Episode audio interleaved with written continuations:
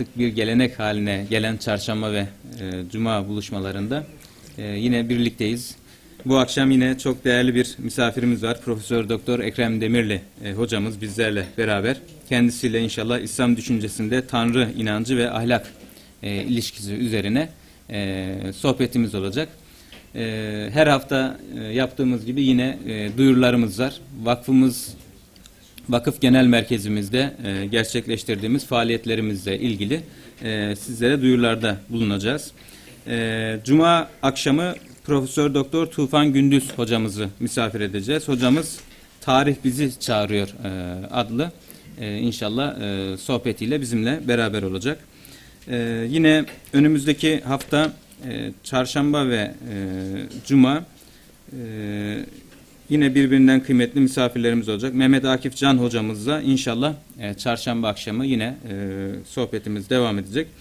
Önümüzdeki hafta 3 Mayıs e, bu dönemin son e, sohbetini Cuma akşamı Profesör Doktor Ergün Yıldırım hocamızla gerçekleştireceğiz.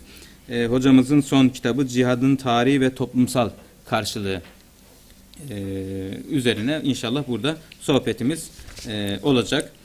Ee, biliyorsunuz Mavera Eğitim ve Sağlık Vakfı olarak bu yıl Ümraniye e, İlçe Milli Eğitim Müdürlüğü ile yaptığımız bir protokolle e, liselerde liseli öğrencilerimize e, Mustafa Kutlu'yu tanıtıyoruz.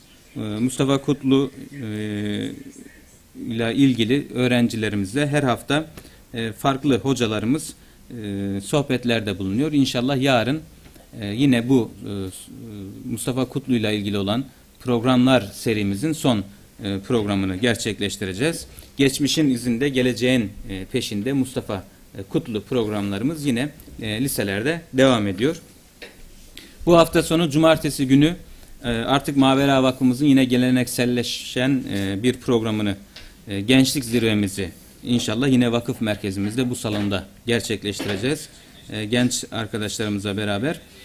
E, tutkunu kaybetme Şöyle afişimizi de tekrar e, gösterelim. İki oturum e, halinde e, gerçekleştireceğiz. Birinci e, oturumda e, AFAD Başkanımız Doktor Mehmet Güllüoğlu Bey ve Beyaz Ay, Beyaz Ay Derneği Onursal Başkanı Lokman Ayva e, Beyefendi birinci oturumda bizlerle birlikte olacak.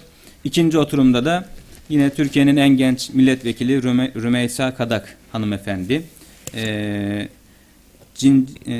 Cincinnati Üniversitesi, e, Cincinnati Üniversitesi'nden İsmail Günaçar Bey, e, en genç mezun olarak.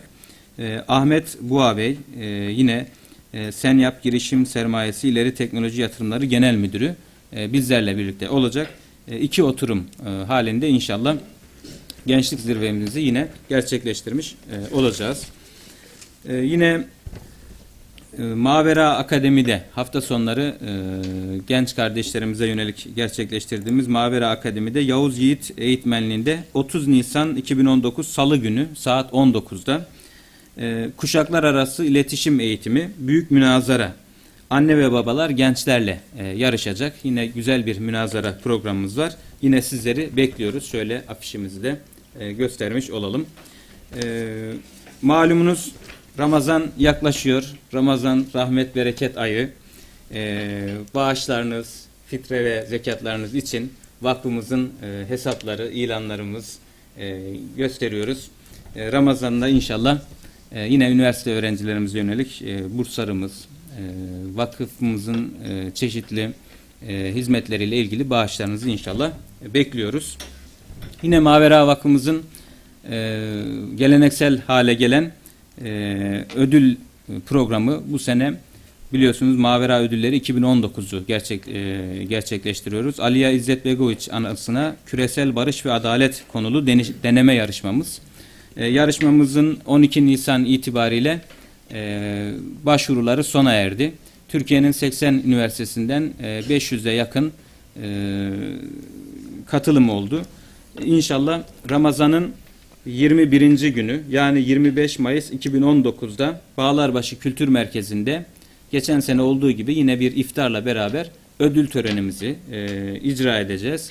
E, biliyorsunuz ilk üçe giren öğrencilerimize Bosna seyahati ve e, PC hediye ediyoruz. Ayrıca 10 öğrencimize de e, yani toplamda 13 öğrencimize Bosna e, ziyareti. Geçen sene Kudüs ziyareti yapmıştık. Bu sene de Bosna e, ziyareti ödülümüz var. İnşallah ödül törenimize de tüm e, dostlarımızı, gönüllülerimizi bekliyoruz. E, ben şimdi bu akşamki değerli misafirimizi sizlere kısaca takdim edip sözü kendisine bırakacağım. Profesör Doktor Ekrem Demirli hocamız e, 1969 Rize İkizdere doğumlu.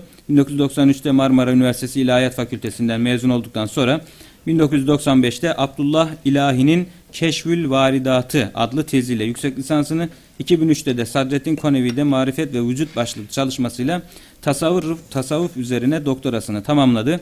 Halen İstanbul Üniversitesi İlahiyat Fakültesi Tasavvuf Anadalım, e, Anabilim Dalı'nda öğretim üyeliğini sürdüren Demirli çalışmalarını ağırlıklı olarak iki alanda sürdürmektedir.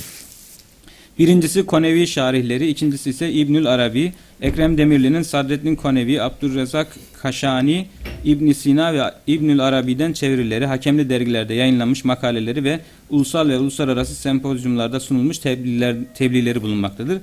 E, hocamızın birçok e, kitabı da var. Bunları e, tek tek okumayacağım. Sadece bugün özellikle e, çıkışta e, son kitabı İslam metafiziğinde Tanrı ve İnsan e, adlı kitabı burada e, ilgilenen e, gönüldaşlarımıza da buradan takdim etmiş olalım. Bunun yanında hocamız Klasik Düşünce Okulu e, Derneği'nde ayrıca kendisi hoca arkadaşlarıyla beraber çok güzel bir çalışma yürütüyor. İnternetten özellikle gönüldaşlarımıza ilgilenenlere söyleyelim.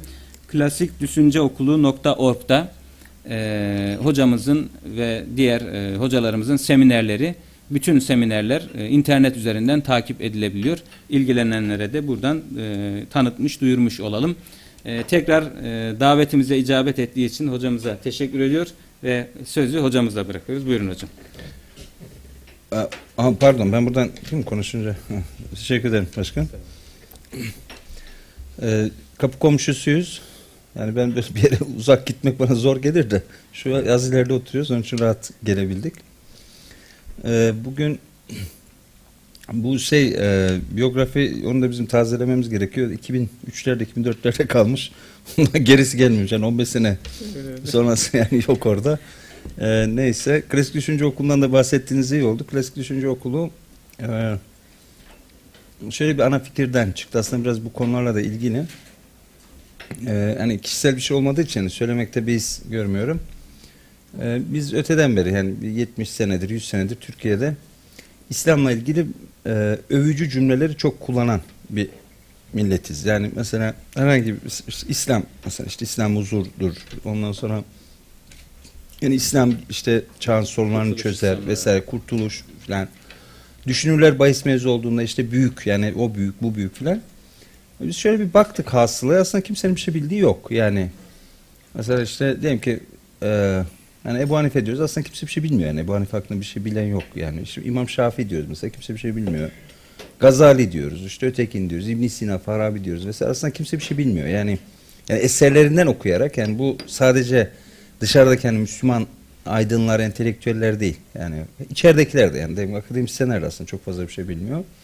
Buna mukabil yani diğer yani diyelim ki yani modern çağda yani ki düşünürler işte düşünce hayatı falan o, o daha iyi takip ediliyor. Yani her e, kez işte yani modern dünyadaki nasıl çok takip ediyor ama şey hakkında kimsenin bir bilgisi yok. Yani mesela hayatında diyelim ki Gazali'den 3-5 tane cümle yok falan. E, varsa da işte internette internette böyle yanlış cümleler yani doğru cümle de yok vesaire falan. Tuttuk dedik ki yani bunu bir şey yapalım dedik yani bir e, yani şöyle ifade ediyoruz. Yani İslam düşüncesi ya tam gökyüzünde ya da yerin altında. Yani yerin altındakini üstüne, gökyüzündekini yere indirelim gibi. Ee, oradaki hareket noktamız tam olarak bu oldu ve Müslüman düşünürleri, Müslüman düşünceyi tanımak. Yani bunun üzerine bir şey kurduk. Aşağı yukarı e, yani ben yani şöyle bir yani biraz da artık yani bu meseleleri böyle yapan yaparken işte bu meseleleri yerine getirirken Allah biliyor biraz da böyle kişisel sorumluluk açısından bakıyorum. Yani neticede işte hayatın diyelim ki büyük kısmını yaşadık. Öleceğiz, gideceğiz ve bir hesap soracağız. Bir kez e, İsmet Özel'e sormuştum. dedim bu yani yazıyorsun, çiziyorsun. Mesela Milli Gazete'de yazıyordu o zaman ama dedim hani pek yani gazetedeki yani yazdıklarımla buranın gidişi aynı değil filan. Yani ben ahiret için yazıyorum dedi. Yani yani ahirete gidince ben size dememiş miydim falan hani gibi. Yani biraz da böyle muzip yani espri. Ben de şey demiştim abi dedim orada kimse kimseye bakamayacakmış dedim yani. Yani öyle bir fırsatımız olmayacak gibi falan diye böyle takılmıştım. Bu dediğim 1990'larda yani olan bir şey. Şimdi şahsen kendi adıma biraz mevzuya böyle bakıyorum. Yani vazifemizi yapmaya çalışıyoruz. Vazifemiz şu. Yani bugün artık Türkiye'de herhangi bir insan diyelim ki işte hani Sedat Bey işte Üsküdar Belediyesi'ne hizmet ediyor.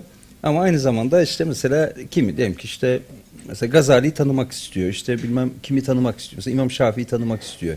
İmam Şafii ile Ebu Hanife arasında fark nedir bunu anlamak istiyor. 2-3 sene önce ya bunu nereden uğraşayım ben bunu nasıl halledeyim diyebilirdi. Şu an böyle bir mazereti yok. Şu an tek şey şu ilgilenmedim diyebilir. Yani bunu e, Allah'a şükür Klasik Düşünce Okulu sağladı. Yani Cenab-ı Hakk'a şükür olsun. Daha yani, yani 50-60 kitap çok önemli bir rakamdır. Yani klasik eser 50-60 kitap demek yani 300-500 eser demektir yani aslında. 50-60 civarında kitabı okuttuk orada yani gençlere ve oradaki bütün faaliyetler de şey yayıldığı için e, web üzerinden yani bütün Türkiye'ye hizmet ettiğimiz için e, yani Allah'a şükürler olsun. Yani hani yani ülkede bir mazereti daha doğrusu bir yalanı ortadan kaldırmaya hizmet ettik. Yani yani okuyamadım yani zordu anlayamadım ortadan kalktı. Yani şu an sadece şunu söyleyebilirsin. İlgilenmedim kardeşim. Yani Gazali ile ilgilenmedim falan diyebilirsin veya falanca ile ilgilenmedim diyebilirsin. Yani böyle bir noktaya geldik. Bütün şeylerimiz aşağı şimdi YouTube hepsi yükleniyor. E, kayıtlarımız yani hiçbir ücreti yok şey yok falan ee, inşallah yani önümüzdeki yıllarda böyle insanlar bu konulara da daha iyi ilgi gösterirler. Şunu söylemek lazım yani konuya giriş aslında bu bir bakıma sayabilirsiniz. Şimdi Türkiye'de şimdi biz İslam adına tabi hamasi cümleler çok söylüyoruz ama İslam düşünce ve bilimiyle bilgisiyle ilgili değiliz. Yani e, diyelim ki mesela eserler yazılıyor satılmıyor. Eserler okunmuyor. E, bunun üzerine tartışmalar yok. Mesela e, yani şöyle şimdi bugün bir paneldeydik bizim Kamil Yılmaz Hoca'nın şeyinde moderatörlüğünde falan. Şimdi orada düşünüyorum yani insanlar böyle zaten bildikleri şeyleri dinlemeye geliyorlar.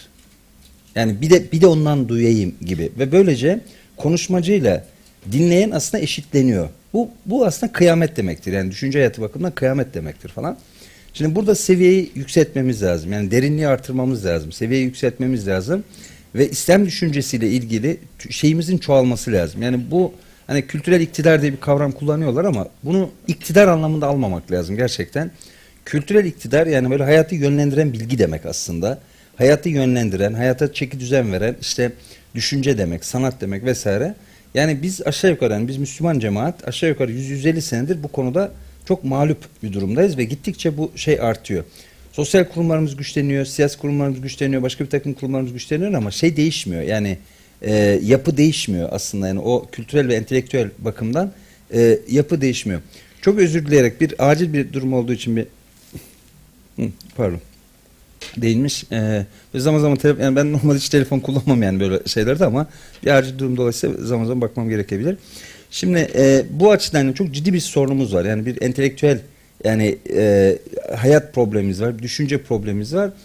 E, insanlar mesela sorunları fark ediyor. Daha doğrusu sorunları da tam fark edemiyorlar. Çok yüzeysel konuşmaları fark ediyorlar. Mesela birkaç senedir Türkiye'de bence gereksiz bir şekilde başlamış olan bir şey var. İşte gençler arasında işte bir takım şeylerin yayıldığı işte yani deizm, ateizm vesaire falan filan.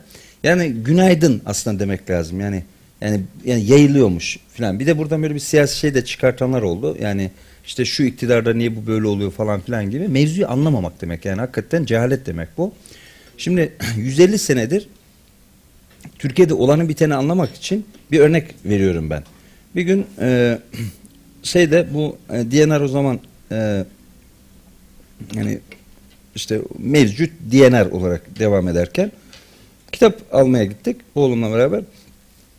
Kapitol'deki DNR'a. Şimdi gittik aslında bildiğim bir şey de yani yani biraz da hani işte o İslamcılıktan yani şeyimizden gelen hani biraz müdahale etme arzusu diyelim. Mesela gittik şimdi dinle ilgili kitapları şöyle tasnif etmişler. Din, mitoloji, büyü. Bu olağanüstü bir hadisedir. Yani olağanüstü bir hadisedir. Yani yani eğer bu gerçek yani bu gerçekse bizim oturup böyle hani hakikaten başımızı elimizden altına alıp böyle bir sarsılmamız lazım.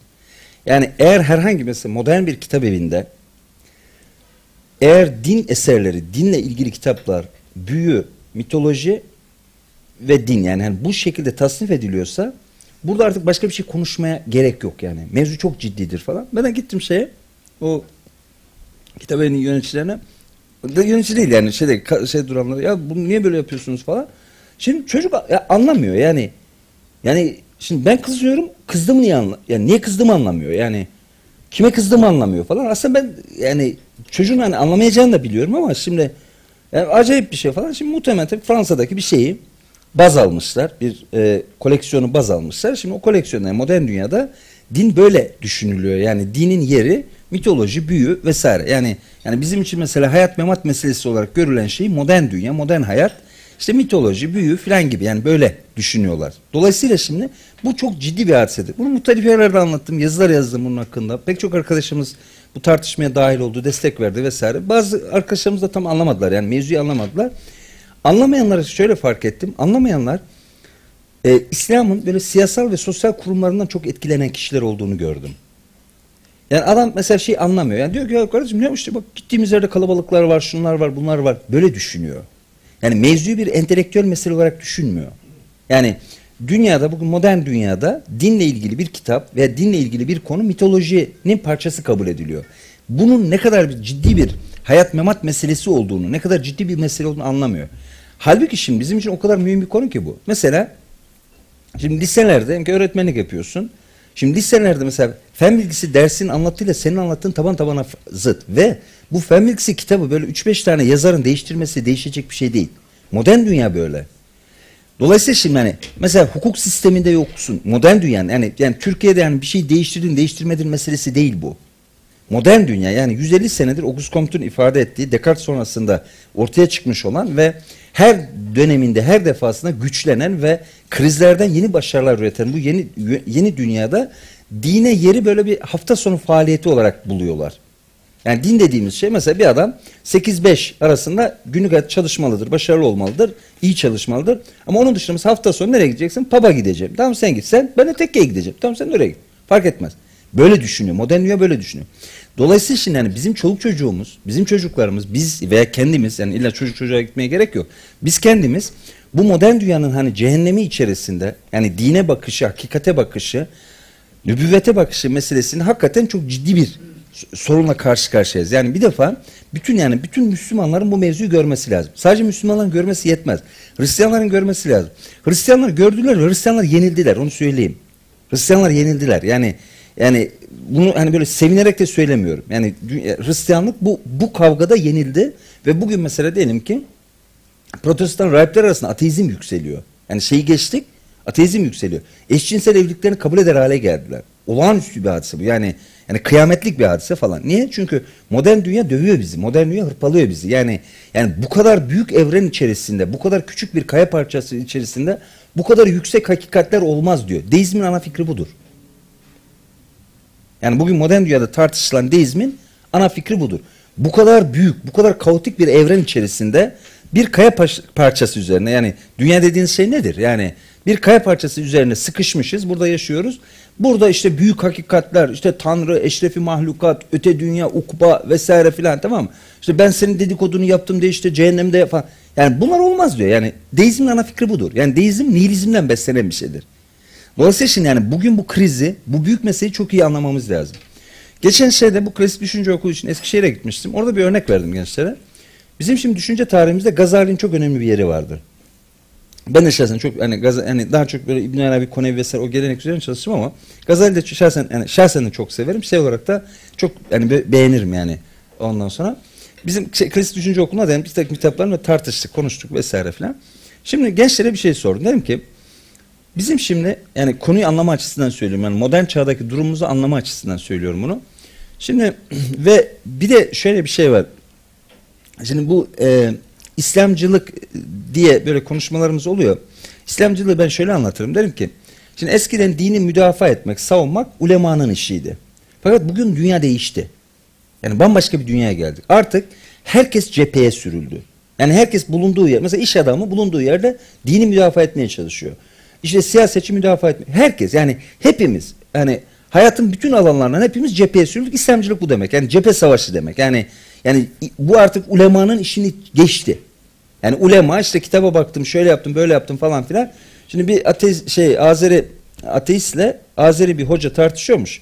Şimdi Azeri hoca ikide bir Kur'an-ı Kerim'den delil getiriyormuş. Azeri ateist sinirlenmiş demiş ki kardeşim demiş. Ben özünü inkar ederim sen sözünü delil getirirsen demiş.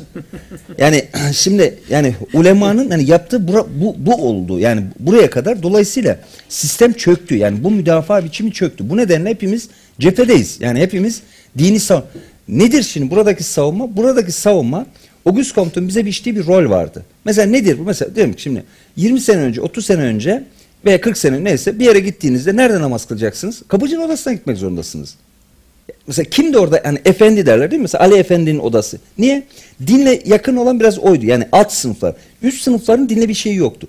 Şimdi bugün değişti bu. Yani mant şey olarak değişti fakat zihinsel olarak bunun değişmesi kolay bir şey değil.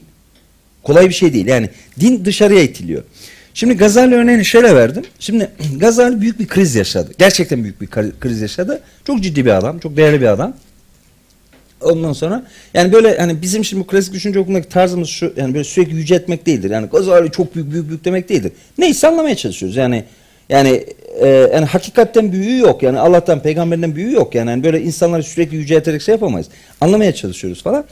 Neyse gençlere şöyle bir tahta yazı çizdim. Dedim ki gençler dedim şöyle Gazali'nin krizine bir bakalım. Niye krize düştü? Şimdi Gazali'nin rakipleri kim? Akılcı metafizikçiler. Yani Grek kaynaklı, Helenistik düşünceden vesaire işte Hristiyan, şu işte bir kısmı Zerdüşt vesaire bunlar. Şimdi bu adamlar neyi savunuyor? Mesela ateist mi? Değil. Hepsi Tanrı'nın varlığını kabul ediyor. Çok önemli bir şey bu. Çok önemli. İki, vahiy temelden reddediyor mu? Bir türünü reddediyor ama Allah'la irtibatımızı kabul ediyorlar. Üç, öte dünya inancını reddediyor mu? Hayır. Ne Hristiyanlar ne Yahudi hiç kimse reddetmiyor. Dört, iyi kötü kavramını reddediyor mu? Mesela diyelim ki hani bugün mesela konuştuğumuz şey için adam diyor ki benim için diyor doğrunun ölçüsü diyor hazdır diyor. Haz alıyorsan tam sorun yok diyor. Geçmişte böyle bir şey yok. İyi ve kötü aşağı yukarı aynıydı. Yani yani o Gazali'nin dövüştüğü adamların iyi ve kötüsüyle Gazali'nin iyi ve kötüsü aynı. Etti dört. Beş.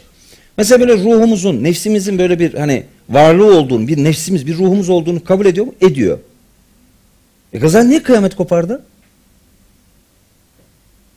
Şimdi bu soruyu anlamamız lazım. Yo asla. Asla siyasi değil. Asla. Yani siyasi dersek mevzu çöker. Yani yani o zaman din biyoloji şey, şey din mitoloji büyü doğru olur. Asla siyasi değil. Hiçbir şekilde siyasi değil. Batınilerle kavgasında siyaset var. Burası doğru. Ama şeyle kavgasında, metafizikçilerle kavgasında siyaset yok. O bambaşka bir şey. Kavga ne? Kavga şunun üzerine kurulu. Nübüvvet bilgisi. Yani Gazali'yi krize düşüren şey peygamberlik. Peygamberlik. Yani peygamberliği müdafaa etmek için nübüvvet biz bunu bugün şimdi bu, bütün karşılaştığım ortamlarda bunu anlatıyorum ve nübüvvet meselesini Müslümanlar tam anlamıyor. Yani ne yani hadis diyor, sünnet diyor, mezüyor. Nübüvvet bambaşka bir konu ve çok derin bir konudur. Yani bir ara bir, inşallah yani şöyle vakitlerimiz müsait olursa bir ara anlatırım size burada da. Çok başka bir konu. Nübüvvet meselesi yani acaba biz bütün bunları yani Tanrı'nın varlığını, ruhun ölümsüzlüğünü, iyi kötüyü vesaire şunu bunu akılla mı bileceğiz?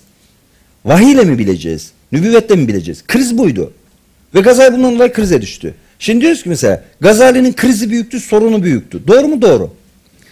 Tahtada yazdım dedim ki şimdiki duruma bakalım. Karşımızda kim var? Tanrı'yı kabul ediyor mu? Kabul etmiyor.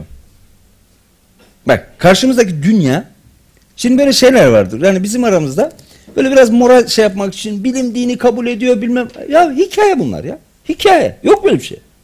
Yok.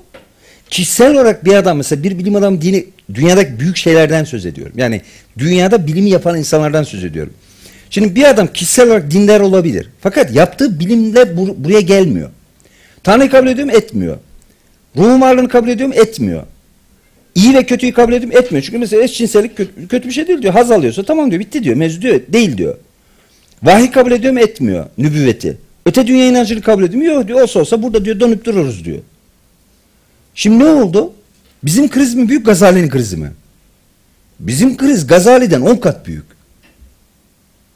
Yani bizim yani bir Müslüman yani bugün herhangi bir Müslüman olarak yani ne herhangi bir Müslüman dediğim kimdir? Liseye giden talebe. Yani liseye giden talebe açısından kriz Gazali'ninkinden 10 kat büyük. Dolayısıyla şimdi biz Müslümanlar mevzuya hakikaten doğru odaklanmamız lazım. Yani doğru tartışmamız, doğru konuşmamız lazım Ve meseleyi doğru görmemiz lazım. Dolayısıyla yani konular böyle hani geçiştirilebilecek, konular böyle hani ya işte yani böyle siyasete malzeme edilebilecek veya işte ikimizin arasındaki kavgaya tüketilecek di- de- gibi değil. Yani hakikaten konu çok ciddi. Yani mevzu çok ciddi. Şimdi bu bakımdan bir şey ihtiyacımız var. Yani derin bir tefekkür, derin bir düşünce ihtiyacımız var. Bunu söylemek lazım. Şimdi ben kendi konuma geleyim. Yani bugün sizinle konuşmak istediğim konu bu konu benim için aşağı yukarı bir hayat konusudur. Yani yani 20-30 senedir aslında yazdığım bütün hemen her mesele burayla ilgilidir. Yani, yani Allah inancıyla ilgili yazdım ve ahlakla ilgili yazdım. Yani ah- ve dolayısıyla Allah inancı yani iman ve ahlak ilişkisi meselesini yazdım. Yani bütün yani yani yazdığım kitaplar, makaleler, yazılar vesaire tartışmalar, konuşmalar bununla ilgilidir. Hatta bir örnek daha vereyim. Şimdi 3-4 senedir işte televizyon programları vesaire filan yaptık. Mesela o televizyon programlarının hepsinin ana fikri Allah ve ahlak ilişkisi üzerine kuruluydu. Bu konuda şimdi şöyle bir örneğim vardır benim. şimdi Ramazan ayı yaklaşıyor. Ee, Ramazan ayı e, diyelim ki yani İmam Hatip'ten beri işte şu Üsküdar İmam Hatip'te okuduk. İmam Hatip'ten beri işte onun öncesinden beri veya işte o yıllarda hem literatürü okudum, matbuatı takip ettim hem hocaları dinledik işte çeşitli şeyler gördük falan. Mesela şunu fark etmiştim. Ee, o dönemde bazı cazip kitaplar da vardı. Ee, bir doktor vardı Allah rahmet eylesin. Ee, bu ibadetlerin faydaları üzerine çok yazardı. Halid Nurberk Allah rahmet eylesin. Mekan cennet olsun inşallah. Mesela onun kitapları vardı. İşte ha böyle kitaplar vardı falan. Şimdi ana şey şuydu. Mesela niçin ibadet ya da ibadetleri nasıl savunacağız? İbadetleri kendimize ya da bizden e, şey, ya, da- ya da işte insanlara yani gençlere kendimiz ne- nasıl anlatacağız? Böyle bir mesele vardı. Şimdi öğretmenin de büyük bir meselesidir. Yani öğretmenlik yapan adam bunu nasıl anlat? Mesela orucu nasıl anlatacaksın? Namazı nasıl anlatacaksın? Mesela zekatı nasıl anlatacaksın falan. Bu çok ciddi bir mesela haccı mesela nasıl anlatacaksın? Çok ciddi bir meseledir bu. Gerçekten çok ciddi bir meseledir. Çünkü ibadetler hakkında konuşman aslında imanı da belirleyecek. Allah'la ilişkini de belirleyecek ve en son şuraya gelecek. Yani bütün bunlar niye oldu? Yani bu nübüvvet niye oldu falan. Şimdi şey benim şahsen gözlemim şudur. Öteden beri din üzerindeki konuşmalar e, benim ifademle psikolojist ve sosyolojist yorumlara münhasır kılınmıştır. Ne demek bu? Bu şu demek.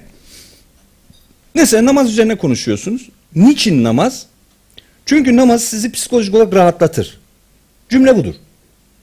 Yani ana. Mesela abdest işte enerjinizi atar falan. İşte yani kötü enerjinizi atar. İşte zaten e, şimdi yani şeriat da tabii hani buna biraz şey de yani zemin de veriyor. Çünkü suyun olmadığı yerde toprağa değiyorsunuz. E toprak da elektrik için hani iyi bir örnek falan yani. Ondan sonra işte namaz vesaire yani yani değil mi Yani bütün yani namazı böyle psikolojik şeylerle izah edebilirsiniz. Yani ondan sonra da söylüyorsun namaz kıldım huzur buldum. Namaz kıldım şunu yaptım bunu yaptım. Psikolojik yorum. İkinci yorum tarzı. Şimdi bir de hani namazın dışında ibadetler de var. Mesela oruç. Şimdi orucu nasıl izah edeceğiz? E oruç çünkü fakirler, hani fakirleri anlamamız lazım falan. E yardımlaşma, dayanışma vesaire filan. Bu da sosyolojist yorum. Şimdi hac mesela niçin? Yani sosyolojik, daha çok sosyolojik. Yani bütün Müslümanlar kaynaşıyoruz, kardeş oluyoruz vesaire falan filan. Zekat mesela yani işte sosyolojik yani yardımlaşma, dayanışma vesaire filan. Şimdi ben şahsen e, o çalışma alanım yani dedim ya Allah inancı ve ahlak ilişkisi üzerine kuruluydu. Oradan hareketle aslında bunların hepsinin bir kandırmacı olduğunu düşündüm. Yani böyle olmaz. Yani din böyle konuşulamaz. Yani din mesela yani namaz kıl rahatla din, din konuşulamaz. Yani böyle bir şey anlatılamaz yani. Veya herhangi bir insana mesela oruç tut fakirleri anla diye anlatamazsın. Çünkü hemen sana sorar. E o zaman niye fakir tutuyor? O tutmasın. Yani buna cevap veremezsiniz. Ya da hac mesela diyelim ki hac işte dayanışma için, kardeşlik bilmem ne için falan filan. E kardeşim yani Hazreti İbrahim bunu başlattı ve Hazreti İbrahim yani diyelim ki şu kadar yani işte ikiye iki bir küp şeklinde bir şey yapmıştı. Etrafına kalkıyor dört kere dönüyor hacı olduk. Nasıl oluyor bu? Yani hiçbir yani yani ibadeti anlamak hakikaten derin bir akıl istiyor. Yani öyle bir sosyolojik deyip geçiştiremezsin. Psikolojik deyip geçiştiremezsin. Şimdi bunların bambaşka şey olması lazım. Ve daha fazlası yani mesela zekat konusu tamam mı? Şimdi çok net söylüyorum yani, yani bu yani kişisel olarak yani epey yazdığım konular oldu bunlar.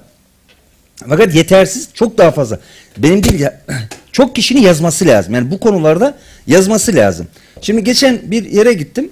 Ee, bu kişisel olarak böyle en son mesela en son kitabım şeydir benim aslında. Aşkla ilgili bir kitap yazdım. Aşk nedir diye.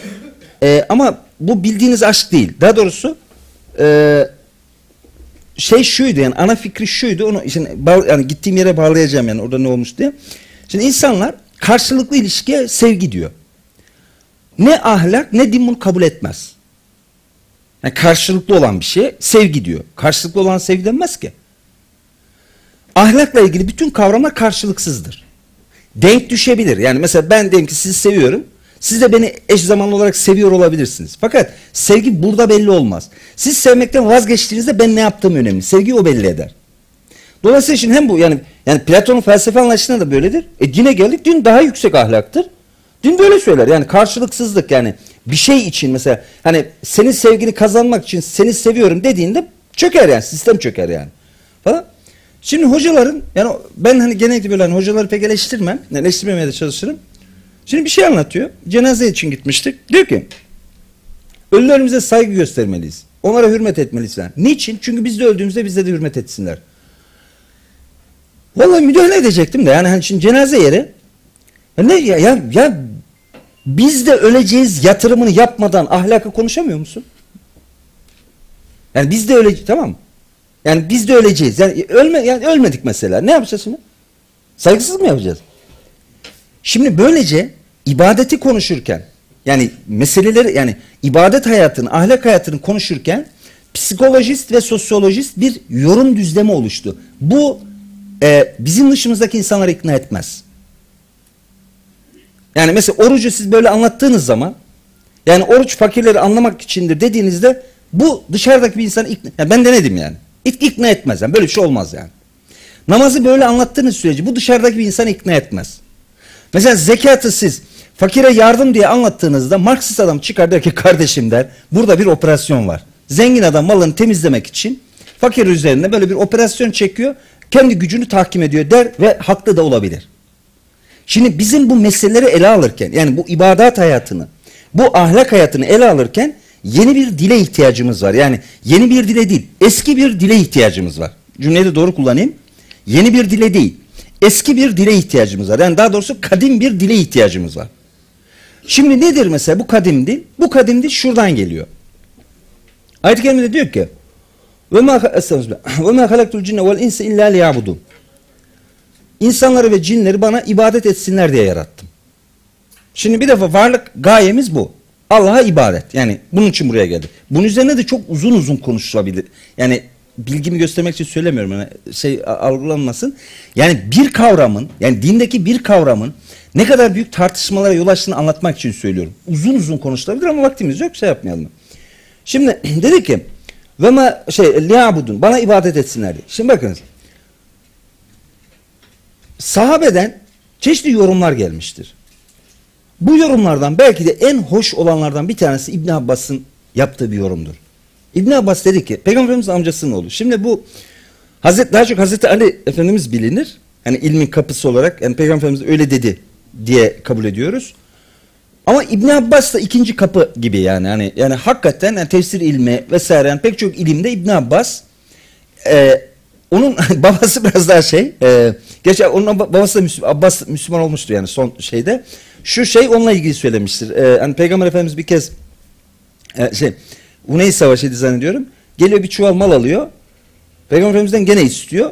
E, bir çuval daha alıyor. Böyle çekmeye çalışıyor. Diğerini götürmeye çalışıyor. Peygamber Efendimiz şu arkasından bakmış. Demiş ki ya insanoğlu bu demiş ya. Bir vadi versen iki vadi ister. O tarifini bu amcası için söylemişti. O amcayı biz bir daha hatırlıyoruz. Şeyde ya o da müthiş bir mesela ben şu veda harcı mesela inanılmaz bir şeydir yani gerçekten. Yani yani veda harcını böyle e, ezberlemek lazım. Yani yani yetmez. Yani bir veda hacı meselemiz olması lazım. Yani öyle düşünüyorum. Ve benim kanaatime göre mesela bütün yani bizim bu tasavvuf vesaire falan konuştuğumuz zaman her şey veda hacında ilkesel olarak anlatılır bize. Yani muazzam bir şeydir. Şimdi o veda hacında Peygamber Efendimiz şöyle bir şey söylüyor. Diyor ki faizi kaldırdım diyor. Kaldırdığım ilk faiz Abbas'ın faizi. Şimdi kendisi yani yani bazen şimdi dinde tedriciliği konuşuyoruz. Ya nasıl tedricilik hani bir 6 ay süre bir değil mi hani filan. Yok böyle bir şey yok. Kaldırdım bitti diyor. Kan davasını kaldırdım diyor. Kaldırdığım ilk dava e, Abdülmuttalib'in torunu bilmem kimin yani kendi ailesinden. Şimdi böylece iki mağlubiyetle başlıyor. Yani faizde amcadan gidiyor. Kan davasında dededen yani kendi ailesinden yani Haşimoğullarından gidiyor. Şimdi böyle olunca anlaşılıyor ki yani peygamberin derdi şey değil. Yani hani galip gelmek değil. Yani şeyini e, ailesinin lehine kullanmak değil. Mevzu bu değil. Mevzu hakikat. Bunu şimdi iki şey yani. Abbas'ı bir de orada hatırlıyor. Şimdi Abbas Müslüman olmuş. Ondan sonra hatta bir şey daha söyleyeyim. Bu Abese suresinin haklarına indiği kişilerden birisi de Abbas e, rivayete göre. Yani Peygamber Efendimiz Abbas amcasıyla birkaç kez konuşuyor Müslüman olsun filan diye. O yüzden de işte Ümmü Mektum Efendimiz geliyor filan işte e, işte o sure nazil oluyor vesaire. Şimdi onun oğlu İbn Abbas muazzam bir şey söylüyor. Diyor ki liyabudun diyor liyarifun demektir. Yani liya yani liyabudun liyarifun demektir. Şimdi bu o kadar e, hani şey var e, Neil Armstrong'un hani bir sözü var ya insanlık için küçük şey benim için küçük insanlık için büyük bir adım diyor ya. Vallahi dini düşünce için çok büyük bir adım atıyor. Yani bu cümle yani liyabudun liyarifun. Ne olmuş ki? Ne olmamış ki? Yani istikamet tamamen değişti. Şimdi o zaman şimdi ben başka hiçbir şey söylememe gerek yok. Mesela psikolojist ve sosyo psikoloji demiyorum bak. Psikolojist ve sosyolojist yorumlar çöktü. Neden? Çünkü diyor ki liyabudun yani ibadetlerimiz. Nedir ibadetlerimiz? Mesela namaz kılmak. Mesela oruç tutmak. Mesela hac yapmak. Mesela merhametli olmak. Mesela cömert olmak. Mesela şu, mesela bu. Bunları niçin yapıyoruz?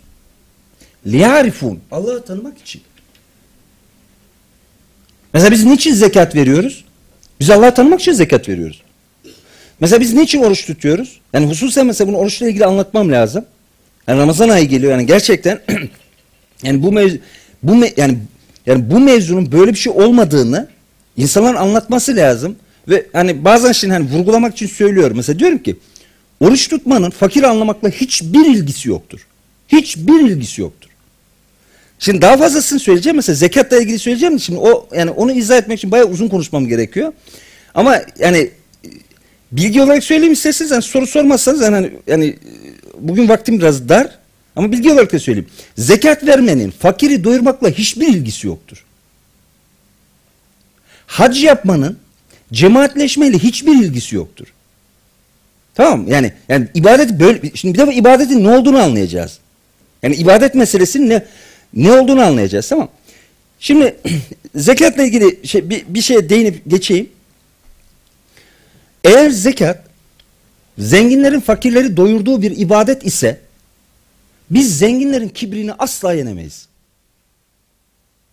Yani eğer zekat ibadeti yani zenginler fakirleri doyursun diye mallarından onlara versinler diye eğer Cenab-ı Hak farz kılmışsa biz zenginlerin kibrini asla yenemeyiz. Çünkü ya insanların bir kısmı onları doyuruyor. Yani Allah sizden razı olsun falan diyeceğiz. Bir gün bir televizyon programına çıkmıştık. Bir arkadaş iş adamıydı aynı zamanda. Yani hem akademisyen hem iş adamı. Ve çok da hoş bir arkadaştır. Şimdi e, yani bazı şeyler şimdi o tam söylemek istemiyor falan. Şimdi bir şey oluyor. Şimdi model yani program yöneten çocuk arkadaş diyor ki mesela işte oruç işte fakir fukara yani öyle bir kafa var ki yani bütün şeriat zengini dövmeye geldi.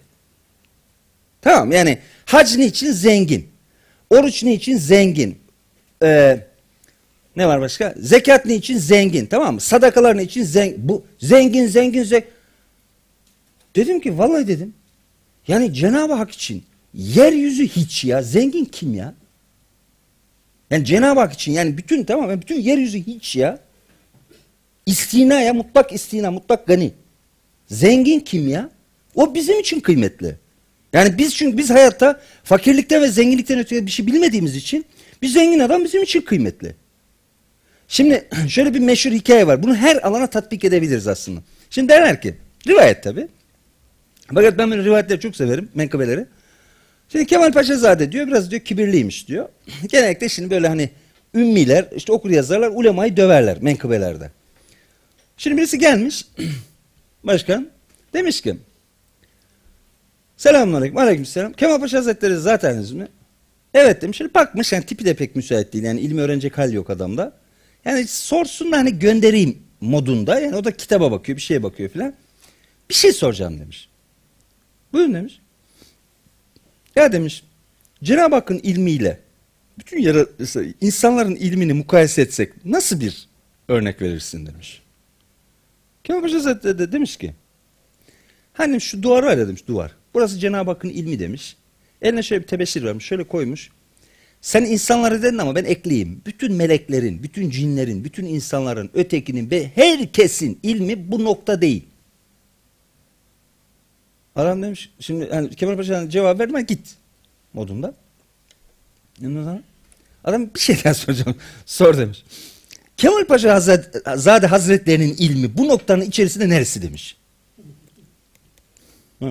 Allah demiş, hepsi olsa ne yazar demiş. Biz şimdi bunu hayatın bütün alanları için düşüneceğiz. Yani Allah'ı anlamak bu demek. Herkes mesela diyecek mesela zenginlik nedir mesela bu, bu nokta içerisinde tamam mı? Makamın nedir, mevkin nedir, ötekin nedir, beri, bütün yani ne var yani sana dair ne var ise yani zihninde yüceltilmiş ne varsa bu noktanın içerisinde bir yer. Nedir? Zat haliniz ki buradan neresidir? Vallahi hepsi olsa ne yazar? Yani cümle bu tamam mı? Hepsi olsa ne yazar? Cümle bu. Şimdi o zaman biz mevzuyu yani bu ibadat mevzusunu liyarifun meselesine dönüştüreceğiz ve diyeceğiz ki biz Müslümanlar ibadet ederiz. Niçin? Allah'ı tanımak için. Biz Müslümanlar ahlaklanırız. Niçin? Allah'ı tanımak için. Şimdi bizim normal yani bizim hayatımızda Allah'tan başka bir mevzu yok. Yani meselemiz yani hayatımızın üzerine ikame edildiği şey veya hakikat Allah'ın kendisidir. Niçin biz niçin tebessüm ederiz Allah için? Biz niçin güleriz Allah için? Biz niçin konuşuruz Allah için? Normalde böyle yani yani kendimden söz etmiyorum. Hakiki bir Müslümandan söz ediyorum. Biz niçin şunu mesela biz niçin zekat veririz Allah için tamam? Şimdi Ramazanla yani oruçla ilgili bir şey söyleyeyim bir de zekata tekrar dönerim. Şimdi e, ibadetin ne olduğunu anlayabilmek için insanları parantez alacaksınız. Yani zihninizden çıkartacaksınız. Yeryüzünün bir adasında tek başına yaşadığınızı düşüneceksiniz ve orada size namazın, orucun, haccın, zekatın farz kılındığını düşüneceksiniz. Hac hadi zor. Hani oraya hani Kabe'ye ulaşmak falan zor diyelim. Haccın hmm, yok hac değil. Zekatın, orucun, namazın başka ne vardı?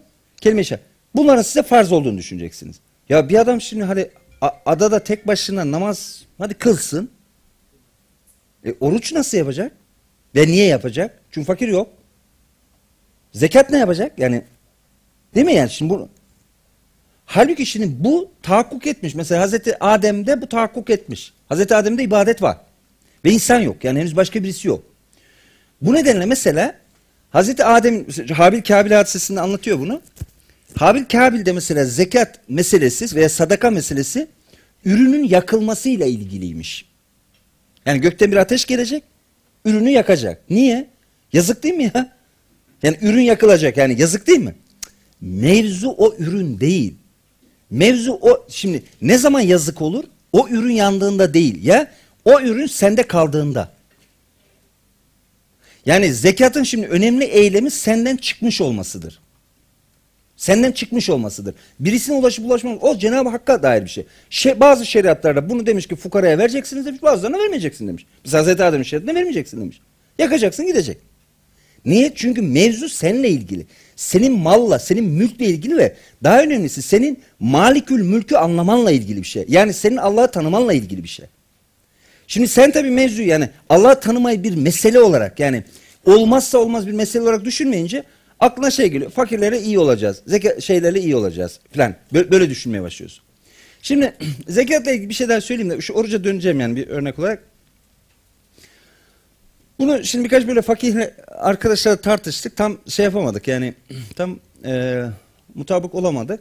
Ben yani yazı, yazı olarak yazdım ki yani söz olarak hani aktarmakta bir görmem bunu. E, ben şahsen mesela İslam'ın e, kurallarının yani İslam'ın e, ibadet hayatının e, tasnifinin yanlış olduğunu düşünüyorum. Yani biz biz bunu birbirimize yanlış anlatıyoruz. E, mesela diyoruz ki işte mali ibadetler, işte mesela zenginler için olan ibadetler, fakirler için olan ibadetler, bilmem şunlar için, bunlar için falan böyle bir tuhaf bir tasnif yapıyoruz yani. Bence İbn Abbas'ın yorumundan sonra şöyle bir şey yapmamız lazım. Şöyle bir şey düşünmemiz lazım. İbadet bir, maksadı nedir? İbadetin maksadı mutlaka ve mutlaka Allah'ı tanımaktır. Yani ibadet Allah'ı tanımak için olur. Niçin oruç tutuyorsun? Allah'ı tanımak için. Onu söyleyeceğim mesela. Oruç tutmayla Allah'ı tanımak arasında ne ilişki var onu söyleyeceğim. Mesela niçin zekat veriyorsun? Allah'ı tanımak için. Ya fakire fukara, yok kardeşim fakir fukara diye birisini görmedim ben. Ben Allah'ı tanımak için. Evet. Hac niçin yapıyorsun? Allah'ı tanımak için. Tamam. Kelime-i şehadet zaten Allah'ı tanımak. Yani kelime bunların hepsi aslında o diğer üç ibadet kelime-i şehadetin tefsiridir. Yani bir şahitlik ediyorsun. Eşheden la ilahe illallah diyorsun. Tefsir namaz olarak ortaya çıkıyor. Tefsiri zekat olarak ortaya çıkıyor vesaire. Şimdi ben şimdi bütün ibadetleri bu liya yani gaye bu. Yani Allah'ı tanımak dedik. İki, ibadetler için yani şu zengin, şu fakir vesaire falan ayrımına girdiğimizde dini anlamayız. Buradan Marksist bir yorum çıkar. Marksistler diyorlar ki yani bu din dediğimiz şey kitlelerin yani gelişmemiş insanların imkan bulamamış insanların afyonudur. Şimdi sen mesela dünyada bir şey bulamıyorsun. Ne yapacaksın? E ahirette. Kaldı hesabımız ahirette. Ahirette bulmaya çalışıyorsun. Bu bir afyondur diyor. Bu bir afyonlanmadır diyor. Sadece böyle değil. Mesela şimdi seni birisi diyor, dövüyor, hırpalıyor. Tamam? Dayak yiyorsun, şu oluyor, bu oluyor falan. E intikam alamadın ne yapacağız? Ahirette. Böylece şimdi ahiret yani insanların intikamını almak istediği vesaire yani böyle bir şeye dönüşüyor. Hatta bir şey var. Bir ara şimdi bir makale okuyorum. Amerika'da Cumhuriyetçiler üzerine yapılmış bir makale. Makalenin başlığı şöyle. Cumhuriyetçilerde ahiret inancı. Bak diyor ki mesela yüzde seksen oranları unuttum ama yüzde seksen oranında Cumhuriyetçiler ahirete inanıyor. Çok hoşuma gitti. Yani hani teorilerimin bir kısmından vazgeçebilirdim. Yani, yani ne güzel değil mi yani? Şimdi mesela Cumhuriyetçilerin ahirete inanıyor olması çok güzel bir şey. Bence. Fakat şimdi alt kısımlarını okuyunca yani hakikaten şöyle bir durdum. Allah Allah dedim ya. Biz Müslümanlar ahirete niye inanıyoruz? Şimdi diyor ki alt kısımlarında maddeler. Herkes kaybettiği annesiyle tekrar buluşacağına inanıyor. Herkes mesela yani yani bu inananlar anket yapılıyor. Sevgilisini kaybetmiş, onunla buluşacağına tekrar inanıyor. İşte şunu kaybetmiş, onunla buluşacağına tekrar. İçeride Allah yok. Veya tersinden filanca beni dövdü, işten attı. Onunla hesaplaşacağıma inanıyorum. Falanca şöyle yaptı. Onunla hesaplaşacağıma inanıyorum. Adam öte dünyayı bu dünyanın hesabı olarak görüyor. Rövanş. Tamam. Biz Müslümanların tabii böyle bir şeyimiz yoktur değil mi yani hani yani asla e, yoktur değil mi yani hani yani bizim yok. Yani şahsen varsa da tövbe etmek lazım bundan. Yani ahiretin yani hesabın kişiler arasından böyle bir kan bıçak mevzusu değil. Yani ahiret inancının yani Allah'a hesap verme ve Allah'ı görme yeri olduğunu şey yapmak lazım. Şimdi böylece Marksist eleştiri aslında doğrulanıyor. Diyor ki kardeşim diyor bu insanlar niçin inanıyor böyle şeylere? Yani çok iyi bir yer olduğu için değil.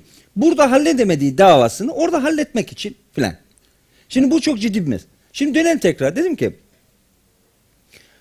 şu iki mesele yani, şey, yani örnek sayedinde anlatıyorum. Şimdi dedim ki ibadetler için şöyle diyeceğiz. Şeyin söylediği gibi İbn Abbas'ın dediği gibi. Niçin ibadetimiz var? Niçin ahlakımız var? Allah'ı tanımak için. Yani bütün ibadetlerin maksadı marifettir. Allah'ı tanımaktır. Başka bir maksat yok. Diğerleri ne olabilir? Tezahür olabilir ya da telazüm olabilir ya da başka bir kavram. Mesela fevaid olabilir. Mesela ben dedim ki Allah'ı tanımak için zekat veririm ama bunun faydası bir başkası. Kuşlara gidebilir, kedilere gidebilir, fakirlere gidebilir. Başka şey bu olabilir. Bu netice. Ama onu şimdi sebep demek bir şey için yani onu ne için yapıyorsam o o demek. Gaye o demek. Onun için yapıyorum demek. Şimdi ben şahsen mesela ibadet taksimini şu şekilde yapabileceğimiz kanaatindeyim. İbn Abbas deyince liarifun bir de herkes diyecek ki kardeşim ibadetin niyeti marifettir. Allah'ı tanımak için namaz kılıyoruz. Allah'ı tanımak için oruç tutuyoruz. Allah'ı tanımak için hac yapıyoruz. Allah'ı tanımak için. Ve bu yeterli bir gayedir. Başka hiçbir netice öngörmüyoruz. Tamam bu yeterli bir gayedir. Başka bir şey yok. Mesela oruç tuttuk. Tamam oruç tuttuk. Hiçbir fakiri anlamadık. Anlamadıysak anlamadık kardeşim. Tamam veya fakiriz. Oruç tuttuk hiçbir zengini anlamadık. Yani filan. Tamam anlamadık. Tamam. Mevzu birbirimizi anlamak değil. Bu marifet değil. Ma marifet Allah anlamak. İki. ibadet herkes için daha doğrusu yapabilen herkes için farzdır. Fakir, zengin ayrı falan filan yok. Mesela hac herkes için farzdır. Gidebilene. Gidemiyorsa yapacak bir şey yok. Yani gidebilen herkese farzdır. Namaz herkese farzdır. Kılabilene. Kılamıyorsa sorun yok. Yani namazda biliyorsunuz şey, gerçi şuur şartı var. Yani şuur düştüğünde namaz düşüyor. Onun dışında bütün şeyler var. Oruçla namazın bir şey farkı var. Yani ben şahsen şöyle derim. Yani bir toplumda din gelenekten mi öğreniliyor, dinden mi öğreniliyor? Bunun ölçütü namaz ve oruçtur. Mesela Türkiye'de insanlar oruç konusunda titizdir, namaz konusunda gevşektir. Çünkü dini gelenekten öğrenmişlerdir. Dinden öğrenmemişlerdir. Yani dini kaynaklardan öğrenmemişlerdir. Halbuki normal mesela bizim Karadeniz'de mesela bilhassa öyledir yani. Yani or- oruç konusunda hiç taviz vermezler ama namaz yani gevşeyebilir falan. Neyse. Şimdi gelelim zekata. Ben şahsen o hani zekat konusunda yazdım dediğim ama bazı fakirler an- yani şey yapamadığımız yani itiraz etmediler de yani ya delillendirmek için uğraşmak lazım falan demişlerdi. Ben zekatı şöyle düşünürüm. Zekat bütün ibadetler arasında cemaatle yapılan tek ibadettir. Ne demek bu? Şimdi biz namaz mesela cemaatle kılıyoruz. Fakat cemaatle tek tek kılıyoruz. Yani yani imam oluyor arkasında biz yani biz de kılıyoruz. Dolayısıyla hani ben mesela abdestsiz duramam orada, şey duramam. Zekat öyle değil. Zekat iki kişinin ibadetidir. Verici olarak zengin, alıcı olarak fakir. Bu ikisi o zekat fiilinde eşittir. Çünkü ben almazsam sizin verdiğiniz zekat zekat olmaz. Ben vermezsem e sen de bir şey alamazsın. Ben şimdi bütün ibadetler içerisinde zekatın müşterek ibadet olduğunu düşünüyorum. Yani okuduğum kitaplardan yani edindiğim intiba bu. Bunu da şöyle bazı hadis-i şeriflere dayandırıyor. Mesela Peygamber Efendimiz diyor ki veren diyor Rahman'a vermiştir. Çünkü sadaka diyor alıcının eline düşmezden Rahman'ın eline düşer diyor. Alan da Rahman'dan almıştır. Dolayısıyla şimdi zekat ibadetinin önüne Rahman kendisini yerleştirerek iki insanın yüz yüze gelmesini engelliyor. Çünkü iki insan yüz yüze geldiğinde fakirdeki ezikliği, zengindeki kibri ortadan kaldıramazsınız. Dolayısıyla şimdi din bunu değiştiriyor. Yani İslam bu perspektifi, bu bakış açısını değiştiriyor. Sana diyor ki kardeşim sen, yani ben şimdi diyorum ki sen bana vermedin diyor. Kime? Rahman'a verdin. İnan, inanmıyorsunuz zaten o zekat olmadı. Ben diyorum ki ben Rahman'dan aldım. Böylece Cenab-ı Hakk'ın rezzak olduğunda ikimiz birden tereddüt etmiyoruz. Ama eğer zekatı siz bana veriyorsanız ya da ben size veriyorsam o zaman burada şey o yani yani benim kibrimi sizin ezikliğinizi telafi edemeyiz. Dilden bana teşekkür edersin Allah razı olsun, Allah razı olsun falan dersin ama yani çocuğuna şunu dersin. Ne yap yap zengin ol bu dünyada zenginlere hayat var falan demeye başlarsın. Dolayısıyla şimdi yani bizim şimdi yani ibadet tasnifini yaparken ibadet meseleleri yaparken şeyi değiştirmemiz lazım. Yani zekat konusunda benim şeyim. Oruçla ilgili söyleyeyim. Hani bu yani Allah biliyor. Yani 4 senedir 5 senedir bu televizyonlarda konuşma nedenim bu. Yani ibadetleri psikolojist ve sosyolojist yorumlara tabi tutmadan marifet cihetiyle ele al- alabilmek. Marifet yani hangi ibadet neyi anlamamızı sağlıyor. Bunun üzerine yani bütün hikaye bunun üzerine kurulu. Şimdi oruç mesela e, bir tez de yaptırdım şey yüksek lisans tezi olarak yaptırdım. Şimdi yakınlarda yayınlandı kitap galiba. E, şimdi oruç bir ibadetin ne olduğunu tanımından al- alacaksınız. Oruç tanımlanırken şimdi imsak olarak tanımlanıyor. İmsak yani kendini tutma. Şimdi nedir? İki şeyden kendimizi tutuyoruz. Cinsellik ve yeme içme. Yeme içmeyi bir yapalım. Yemek ve cinsellik. Şimdi biz ondan uzak duruyoruz. Yani kendimizi uzak tutuyoruz. Cinsellik ve şimdi orucun ya, bizi orucu anlamamızı engelleyen tarafı süresinin kısalığı. 18 saat bize göre uzun, dünya ölçeğine göre kısa bir süredir. Mesela Hindistan'a gitseniz deseniz ki, şimdi bana göre 18 saat baya fazla yani normal kararında diyelim yani 13 saatten sonra bile baş ağrısı başlıyor falan diyelim. Kararında yani. Esas hata şeyde tabii sahurda ve şeyde çok yediğimiz için hani şey oluyor falan. Ama Hindistan'a gittiniz tamam? Hindistan'da bir adama diyorsun ki kardeşim oruç tutman lazım. Niçin? Böyle nefsini terbiye etmek için fakir. Ya kardeşim adam 6 ay aç kalıyor. 6 ay hiçbir şey yemeden duruyor. Ne yapacağız şimdi? Bu bakımdan şimdi ya da mesela Hristiyan zahitlere gitseniz ya da bilmem kime gitseniz tamam mı? Yani Mısır'daki yani o Kıpti rahipler vesaire onlara gitseniz adam 3 ay aç hiçbir şey yemiyor. İçmiyor hiçbir şey yemiyor. Şimdi bu adama orucu anlatacaksınız. Yani diyeceksiniz ki oruç tutmalısın niye? Nefsini terbiye etmek için. 6 ay ya yani 6 ay yemeyen adam nefsini terbiye edememiş 18 saatte nasıl edecek bunu? Nasıl edecek? Edecek. Nasıl edecek? O Gazali'nin hani ilk başta anlattığım bir nübüvvet meselesi vardı ya o.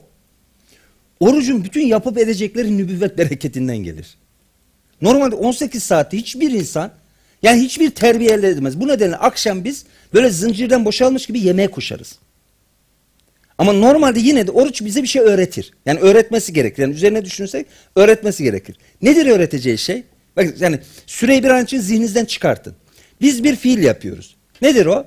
Biz diyoruz ki yemeyeceğim, yani yemeyeceğim, içmeyeceğim ve cinsellikten uzak duracağım. Şimdi yemek, içmek ve cinsellik nedir? Bunlar bedenimizi ikame eden, yani beden dünyamızı, beden varlığımızı yeryüzüne ikame eden iki temel güdüdür. Yani yemek içmek zorundayız ve çoğalmak, cinsellik zor yani cinsellik bizim için olmazsa olmaz bir şeydir. Hatta o kadar ki mesela Marx bütün tarihin yorumunu yeme içme ilişkileri üzerinden kurdu. Yani üretim tüketim ilişkileri üzerinden, zenginlik fakirlik ilişkileri üzerinden kurdu. Dedi ki ya bütün bu insanların hikayesi ekmek kavgası dedi. Yani Marksizm'in en kaba yorumu bu.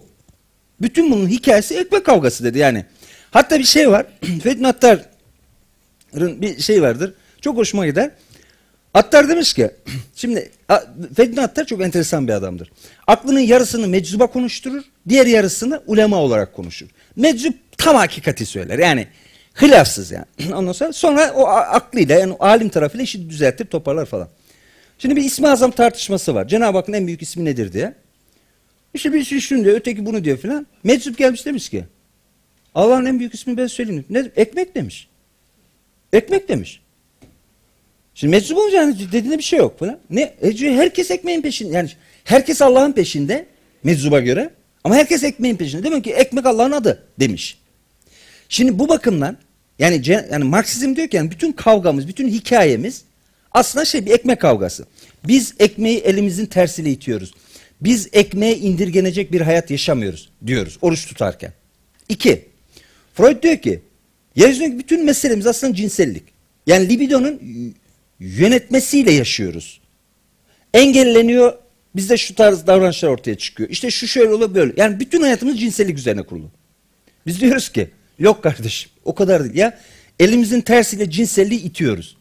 Biz diyoruz ki ne, yiyici, ne yiyen bir varlığız ne cinsellik üzere kurulu bir hayatımız var. İkisini de reddediyoruz. Neyiz biz?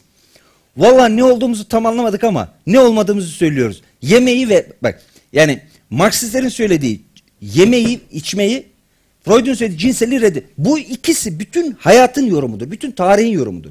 Biz diyoruz ki şimdi buradan tabii yani Freud çıkarttı dedi ki kardeşim bu insan dedim bir hayvan dedi. Biz şimdi hayvanlığı reddediyoruz. Yani bu tanımla, bu ibadetle, oruç tutmayla biz bu hayvanlığı red yok diyoruz. Daha fazla bir şeyiz. Neyiz? Vallahi bizim bir ruhumuz var. Yemez, içmez, cinselliği olmaz. Tamam? Bizim ona bağlı değerlerimiz var. Yemenin, içmenin ve cinselliğin katışmadığı değerler. Bizim ona ba- bağlı işte bilmem işte bir hayatımız var. Ona bağlı ilişkilerimiz var. Ona bağlı bilmem imanımız var vesaire tamam mı? Biz bunların hepsini Ramazan'da öğreniyoruz. Böylece Ramazan'dan çıktığımızda tam bir insan olarak çıkıyor. Vay be biz bir insanmışız ya. Şimdi hayvanata başka gözle bakıyoruz tamam mı? Yer, yani şimdi fakir fukara nerede ya? Fakir fukara nerede? Şimdi bizim kendimize bakışımız değişti. Yani dünyaya bakışımız değişti. Bir oruç ibadetiyle. Böylece şimdi biz oruçla yani bakınız şimdi oruç ibadetindeki yeme içme ve cinselliğin reddi ile namazdaki ayakta durmamız aynı şeydir. Biz namazda ayakta durduğumuzda bir şey söylüyoruz. Nedir o? Yatay giden hayvanlardan aşağıya doğru giden bitkilerden değiliz. Fazla bir şeyiz. Yukarıya doğru bir varlığız. Bunu anlatmaya çalışıyoruz. İnsan olduğumuzu anlamaya çalışıyoruz. İnsan olduğumuzu idrak etmeye çalışıyoruz. Şimdi böylece hem oruçta hem şeyde insan yani bir defa diyoruz ki biz insanız diyoruz. İnsan olunca halife oluyoruz. Halife olunca Allah'ı biz anlayabiliriz. Yani biz bu sorumluluğu müdrik olmaya başlıyoruz. Şimdi velhasıl diyoruz ki yani daha doğrusu bu okuduklarımızda yani öğreniyoruz. Diyoruz ki bu ibadet dediğimiz şey bizim yeryüzündeki varlık sebebimiz. Fakat bunun maksadı Allah'ı tanımak. Yani şöyle düşünsek galiba biraz konuyu anlayabiliriz. Allah her ne demiş ise yani yap diye ya da yapma diye her ne demiş ise kendini tanıyalım diye dedi. Eğer bunun yani bu tanımanın veya bu fiilin bir başkasına dönük bir tarafı var ise yani başka bir insanla ilgili bir kısmı var ise bu dolaylıdır. Yani fevaid deniyor ona. Faydasıdır. Ama her ne demiş ise yani zekat yap de- zekat ver demiş ise oruç tut demiş ise, tavaf yap demiş ise, ötekini yap, neyse aklınıza ne geliyorsa tamam. Bunların hepsi kendisini tanımamız, için- tanımamız içindir. Çünkü yeryüzünde Cenab-ı Hakk'ı tesbih edenler olabilir. Ona hamd edenler olabilir. Ama onu tanıma şerefi insana ihsan edilmiştir. Dolayısıyla şimdi hani bizim hareket noktamız burası olmalıdır. Şimdi bir iki şey daha söyleyeyim. Yorulan var mı? Böyle, evet.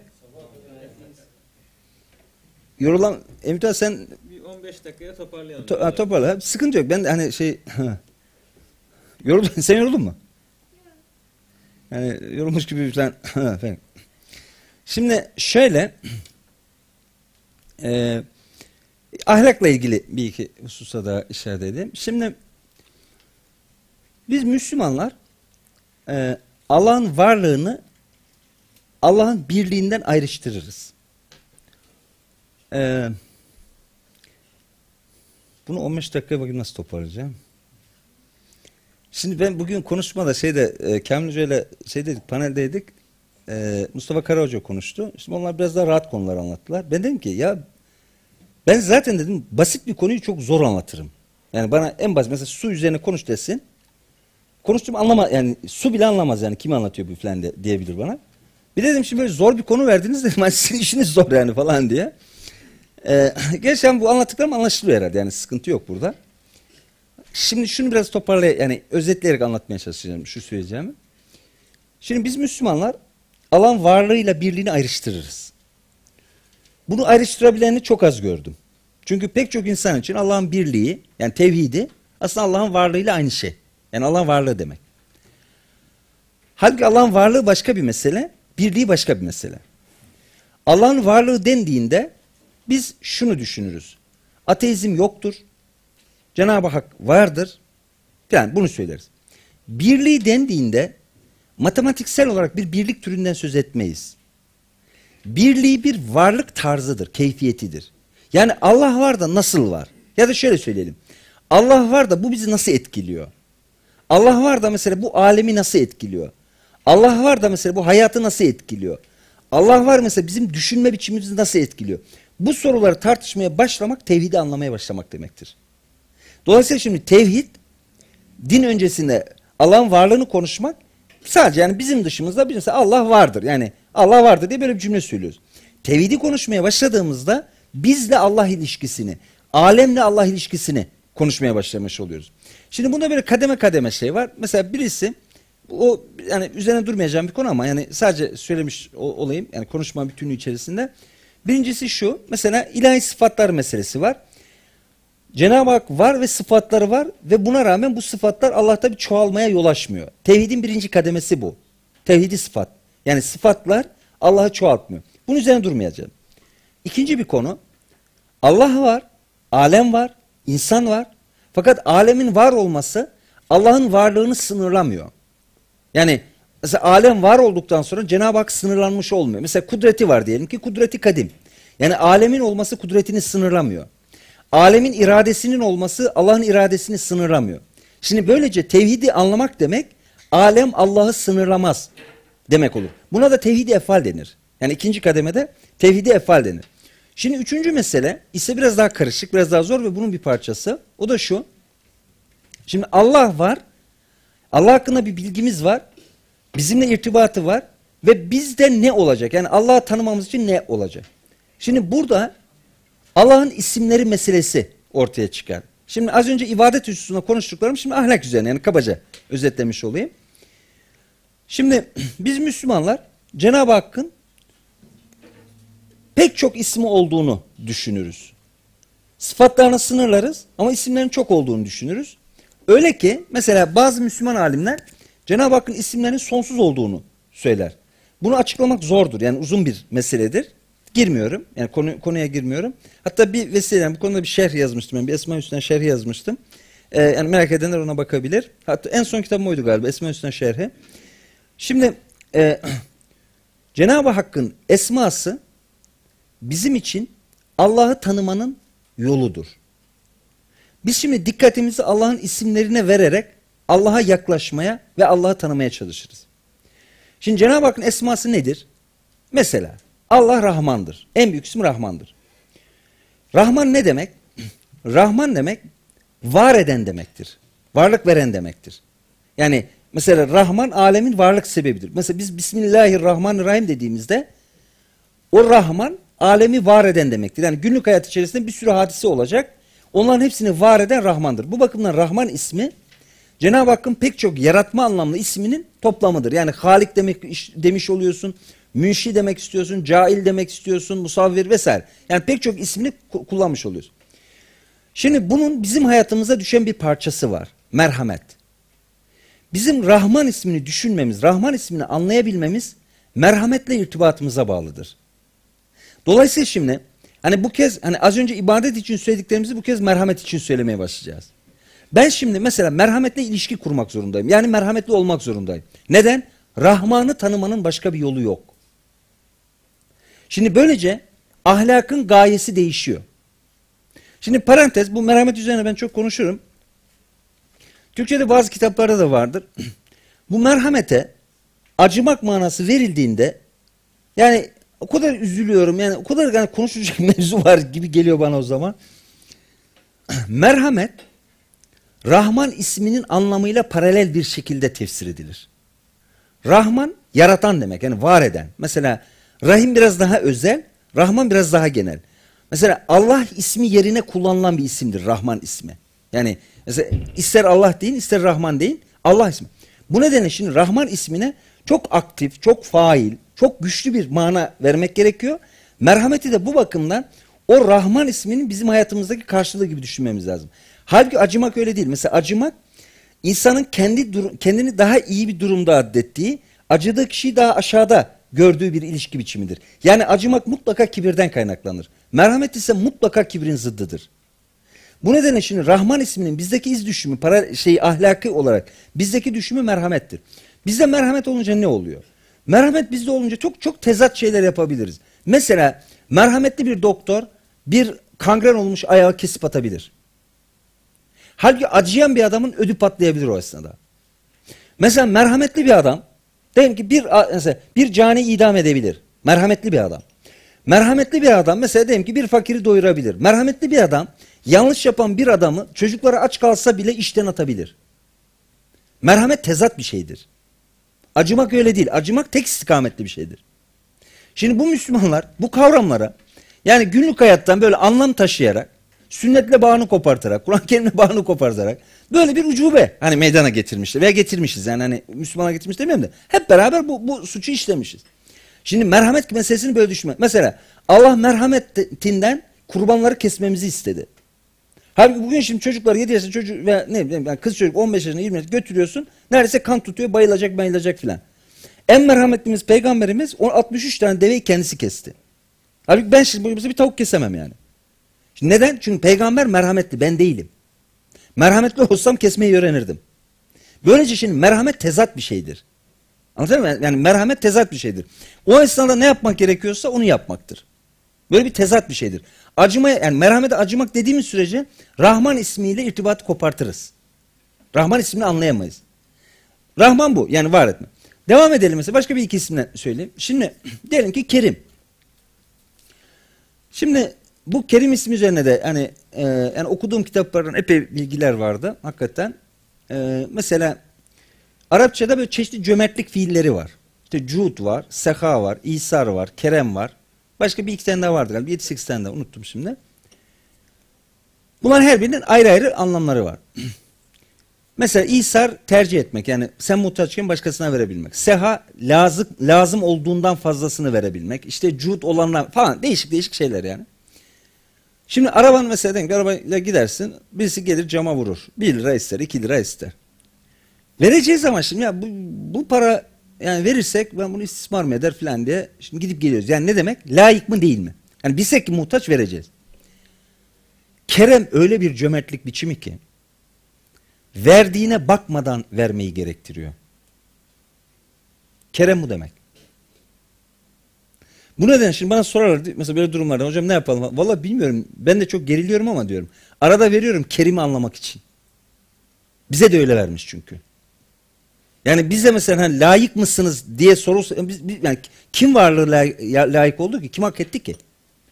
Kerem demek liyakata bakmaksızın ihsan edemek demek. O zaman şimdi kerim demek bizim için kerem demek liyakatına bakmaksızın tamam mı? Yani biz herhangi bir insana bakmıyoruz. Bizden çıkışına bakıyoruz. Bizden çıkışına bakıyoruz. Mesela ben doğru söyleyeceğim. Ben mesela ben diyelim ki seveceğim tamam mı? Sevgiye layık mısın değil misin? Bakmayacağım. Mesela ben doğru sözlü olacağım. Ya sen buna layık mısın? Ben saygılı olacağım tamam mı? Siz içeri girdiğinizde ayağa kalkacağım. Ya kardeşim değmez o. Değmez diyen adam Kerim'i anlayamaz. Bak yani de, mesela var, böyle bir cümle vardır ya. Mesela değmez. Yani o, bırak onu. Değmez ne demek? Falanca için değer demek. Yani birisi için değmez bir. Birisi için değmez, diğer için değer diyen adam Kerim ismini anlayamaz. Böylece şimdi bu ahlakla irtibat kuramaz. Şimdi bunları çoğaltabiliriz. Mesela hak ismi, Cenab-ı Hakk'ın ismi haktır, haktır. Hak ismi bizim hayatımızda hakikat olarak ortaya çıkar. Hakikat talibi olmak. Peygamber Efendimiz buyurdu ki Allah'ım erinler hakaikel eşya kemahiye. Eş, ya Rabbi bana eşyanın hakikatlerin olduğu gibi göster. Bizim bir Bülent vardı Allah rahmet eylesin. En son bir yazı yazdım şeyde. Bu fikriyat.com'da böyle düzenli yazılar yazıyorum. Bu konularda yazıyorum. Yani, yani başka konularda yazsam hani şey yapmanızı önemsemem de. Yani aşağı yukarı bu konularda yazıyoruz. Ee, bu- bunu anlat şey, e, ben şeyi anlattım dedim ki Hazreti Musa diyor ki Allahümme eri, şey e, Rabbi erini enzürilek ya Rabbi bana kendini göster sana bakayım. Gale lenteren beni göremeyeceksin dedi. Bülent abi dedi ki Ekremciğim dedi Peygamber Efendimizin sözü dedi ben anladım mevzuyu. Evet abi dedim o sözde bu anlama gelir. Allahümme erine hakaikel eşya kemaiye. Ya Rabbi eşyanın hakikatini bana olduğu hal üzere göster. Bu şimdi bir Müslümanın yeryüzündeki varlık sebebi. Eşyayı olduğu hal üzere görebiliyor. Şimdi bak biz eşyayı olduğu hal üzere göremiyoruz. Niye? Sana göre bana göre yontuyoruz. Mesela doğru söyleyeceğiz ama tam doğruyu söyleyemiyoruz. Sana yani çıkara bir bakıyoruz. Bundan kim nemalanacak buna bir bakıyoruz. Bunu konuştuğumuz yerde hak ismiyle irtibat kuramayız. Bak bunu böyle konuştuğumuz yerde hak ismiyle irtibat kuram. Yani der el hak diye bağırırız. Hak böyle ce, ce- cezbeye geliriz. Ama hakikat sana göre bana göre diye ölçmeye başladığımız yerde geçmiş olsun. Geçmiş olsun. Neden? Çünkü hak isminin bizdeki karşılığı hakikat şinaslıktır. Yani biz sadece ve sadece hakikati severiz ve sadece ve sadece hakikati merak ederiz. Eder isek hak ismiyle irtibat kurarız. Böylece şimdi yani bunları çoğaltabilirim. Yani pek çok isimle veririm ama yani ör- örnekleri e, herkes kendi şeyinde çoğaltmış olsun. Şöyle toparlayayım. Dedik ki bir ibadetler Allah'ı tanımak içindir. Birbirimizi tanımak için değil. Ahlak Allah'ı tanımak içindir. Çünkü bize İslam Allah'a giden yolun sırat-ı müstakim olduğunu, sırat-ı müstakimin ise aslında bizim için ahlak yolu olduğunu söyledi. Mesela Peygamber Efendimiz miraca çıktı. Yani bu e, hocalar yani bu konuları konuşurken tuhaf tuhaf şeyler anlatıyorlar hakikaten. Yani ana fikre gelmiyorlar mevzuya. Şimdi miraca çıktı. Bir Burak'a bindi. Burak'a. Burak işte anlatıyor hadis-i şerifte. İşte katırdan küçük, deveden yok. Attan küçük, katırdan büyük falan. Yani böyle tenzih teşbih dili. Yani zihnimizde bir şey canlansın hem istiyor hem istemiyor gibi. Müslüman alimler mevzuyu bir okudular. Dediler ki şimdi bu Burak ne? Peygamberi bir yerden aldı Rabbin huzuruna götürdü. Ya bu amel dediler ya. Amel dedi, ahlak dediler ya. Yani bizim Burak'ımız amel ya. Yani kıldığımız namazımız. Namaz bizi oraya götürecek. Kıldığımız orucumuz o oraya götürecek. Kıldığım zekatım tamam? O beni oraya götürüyor. Yani benim Burak'ım o. Tut ya- yap merhametim tamam? Merhamet benim yani benim Burak o. Cömertliğim. O zaman şimdi böyle olursa ben şimdi mesela ben sana kardeşim ben sana bu kadar cömertlik yaptım diyemem. Çünkü yönümü değiştirdim. Yani ben senin için yapmadım ki. Ben Allah ben Burak olarak yani ben kendime bir Burak satın almışım. Ama Cenab-ı Hak bunu bir mekir olarak senin üzerinden sattı bana. Ben şimdi sana mesela hani ben bu kadar zekat verdim falan. Ben işte sana bu kadar burs verdim. Tamam mı? Yani şimdi böyle sosyal iş- işler yapanlar ha bunu da söyleyeyim böyle vakıf hizmetleri yapanlar için bunu da söyleyeceğim söyleyeyim de bitireyim. Bu sosyal hizmet yapanlara hakikaten şu Gazali'nin ihlasla ilgili bir meselesi var. Bunu ısrarla ders olarak okutmak lazım. Şimdi Gazali diyor ki aranızda hafız var mı bilmiyorum. Yok. Hocam siz hafızsınız mıydı? Vardı ya biraz. Yok biraz. Hani şey e, hayvanlarınızın karnından e, yani kanın ve işkembenin arasından temiz süt çıkartan lebene halisen lezzetin işaribi. Lez evet. İçenler ihlas anlatırken diyor ki aslında o da oruçla ilgili. Yani oruç hakkında söylediğim cümleyle ilgili. Şimdi diyor içenler için diyor temiz, tertemiz bir süt çıkarır. Nereden? Kan karışmayacak. Yani şimdi hayvanın içinden çıkıyor. Şimdi biliyoruz hepimiz nereden geldiğini. Ve işkembe karışmıyor değil mi? Yani işkembe karışsa içemeyiz. Kan karışsa içemeyiz. Şimdi Gazali diyor ki ihlas budur diyor. Yani işkembemizin ve kanımızın katışmadığı davranışımız. İşkembe ne? Şey ne? O da şu. İşkembe hazlarımız demek. Yani bütün o cinsellik dahil olmak üzere. İşte mesela diyorsun adama, adama diyorsun mesela işkembenden atma diyor. Ne demek? Yani heva ve hevesine göre konuşma. Kanımız ise gücümüz demek. Mesela diyoruz ki muhtaç olduğun kudret damarlarındaki kanda mevcuttur diyoruz. Tamam mı? Bu söz yani söyleyenin değil yani. Bu 3000 senedir burada söyleniyor. Yani kan bu demek yani. Öfkelendiğimizde kan beynimize sıçrıyor tamam mı? Niye? Engellendik. Genellikle şimdi bu kan- kanımız işkembemizin hizmetindedir. Arzumuzu elde etmek isteriz. Engellenince kan beynimize sıçrar. Tamam. Şimdi din diyor ki yani Gazali bunu yorumlarken ayet diyor ki kan karışmayacak. Yani üstünlük fikri zekat verdim sana karışmayacak. Şey karışmayacak. Haz karışmayacak. Oh be vicdanım rahat. Üç tane fakire yemek verdim vicdanım rahat. Ya böyle bir şey. Ya bir tane bana sünnetten delil göster ya vicdanım rahat diye bir hadisten bir şey gösterip bırakacağım diyor. Neyse. Şimdi süt diyor böyle çıkacak diyor. Temiz bir şekilde çıkacak. İhlas budur. Yani kanın ve şeyin katışmadığı şey. Sonra ben onu başka çalışmalarla tamamladım. Şöyle bir şey ekledim. Dedim ki süt çıkarken temiz çıkabilir. Çıktıktan sonra bir gün sonra bozulabilir. Bu e, dün şeyde e, Fedinatlar'da bir cümle okuduk aynı şeyi söylüyor. İhlas bir kere olabilir. Ama ikinci adımda bozulabilir. Bozulmaması için ne olması lazım? Yapılan ibadetin unutulması lazım. Ben şahsen sadece iki gün sonra değil. Mesela yani bunu yani hepimiz diyelim ki şu veya bu şekilde işte sosyal faaliyetlerde bulunduk. 10 sene sonra bozulabileceği kanaatindeyim. 10 sene bir yerde hizmet edersin, çalışırsın. Ondan sonra bir şekilde yani bir şey değişir ve orası senden alınır. Ya biz sırf Allah rızası için yapmıştık ya bu kadar hizmet ağlıyorsun. Ya kardeşim Allah rızası için yaptıysan niye ağlıyorsun ya? Niye sızlıyorsun ya? Ya biz şöyle bir teşekkür ya niye teşekkür istiyorsun ya? Tamam yani 10 sene sonra yani yaptığı işi 10 sene sonra adam satar. Yani 10 sene sonra veya 20 yani değil mi anlattığım yeri çok yabancı bir şey anlatmıyorum herhalde. Ben bu özellikle bizde sosyal hizmet cemiyet hizmeti yapan insanlara bunu anlatmak lazım. Yani bunu ilk şeyde düşünmüştüm. Bir tane birisi vardı.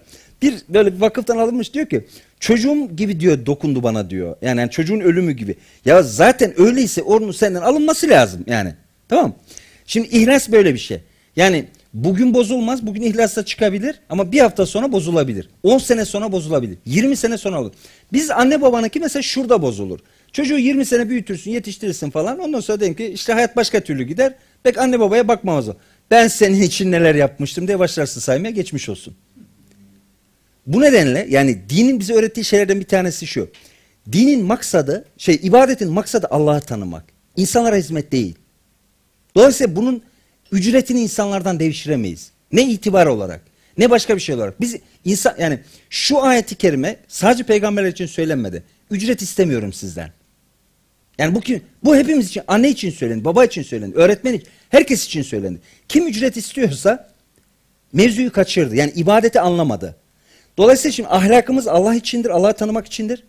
İbadetimiz Allah'ı tanımak içindir. Ve biz ibadet ederek Allah'ı tanıyabiliriz. Ahlaklanarak Allah'ı tanıyabiliriz. Ahlak bizim için Allah'a giden yoldur. Nokta. Evet.